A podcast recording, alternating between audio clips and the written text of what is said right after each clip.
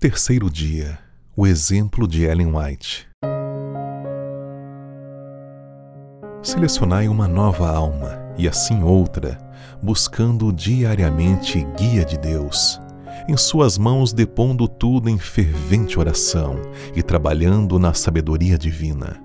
Ao fazerdes isso, vereis que Deus dará o Espírito Santo para convencer a alma e o poder da verdade para convertê-la.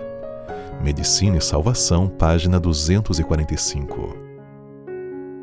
Seguindo o exemplo dos discípulos, Ellen White selecionou em seu círculo de amizade não apenas uma, mas várias pessoas de diferentes idades, solteiras e casadas, para conduzi-las a Cristo.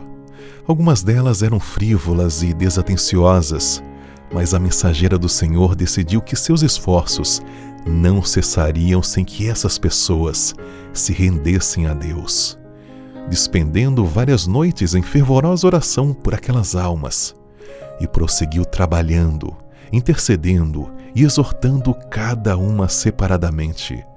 Com exceção de uma, todas essas pessoas se entregaram ao Salvador. Sobre essa experiência e seus métodos como obreira no evangelismo pessoal, ela escreveu: a realidade da verdadeira conversão me parecia tão positiva que me sentia na disposição de ajudar minhas amigas a virem para a luz e em toda oportunidade exercia minha influência nessa direção. Segundo ela, se um membro da igreja não lança a mão desta obra, é porque não está em viva conexão com Deus, porque toda alma unida a Cristo será um missionário vivo junto a todos os que o rodeiam. Agora é a sua vez de trabalhar por aqueles que se encontram às bordas de uma terrível ruína. Hoje ainda, ligue ou envie uma mensagem para a pessoa que você selecionou pedindo autorização para interceder por ela. Pergunte por qual motivo você deve orar. Em seguida, separe um tempo e lugar específico para apresentar diariamente essa pessoa a Deus em fervente oração e súplicas.